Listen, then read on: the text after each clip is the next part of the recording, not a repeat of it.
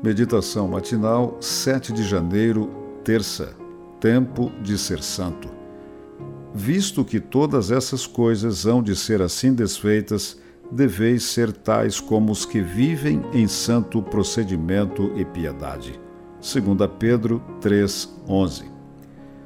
Tendo como destinatários aqueles que obtiveram fé igualmente preciosa na justiça do nosso Deus e Salvador Jesus Cristo, a segunda carta de Pedro provavelmente tenha sido escrita em Roma, aproximadamente em sessenta e sete depois de Cristo, pouco antes do martírio do apóstolo. O tema, semelhante ao da primeira carta, é de cunho pastoral. Pedro exorta seus leitores a continuar crescendo na graça e no conhecimento espiritual, a fim de cumprirem o propósito de Deus por meio de seu chamado e vocação. No primeiro capítulo, ele procura animá-los, mencionando sua experiência pessoal e a segurança da palavra profética. No segundo, adverte contra os falsos mestres.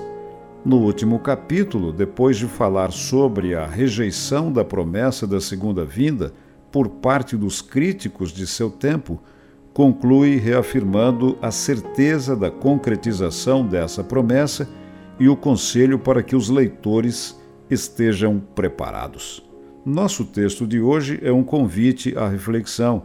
Uma vez que o pecado será totalmente destruído, é necessário que os cristãos sejam diligentes em permitir que Cristo elimine todo rastro pecaminoso de sua vida.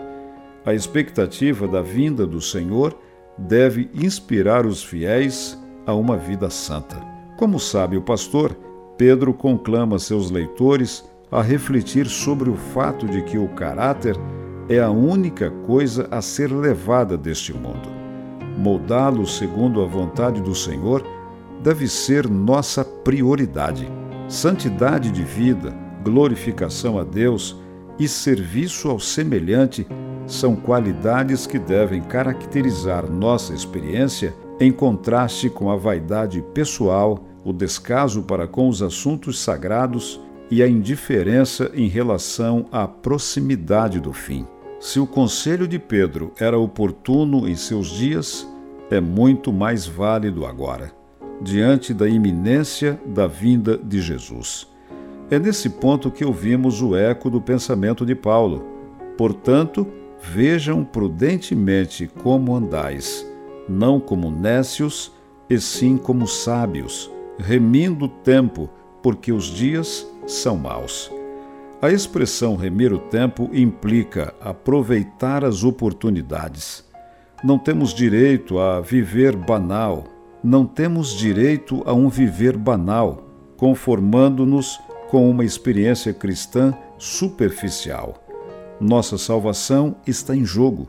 Não podemos desperdiçar tempo nem negligenciar os recursos que a onipotência coloca à nossa disposição a fim de que nos preparemos para estar com Cristo eternamente.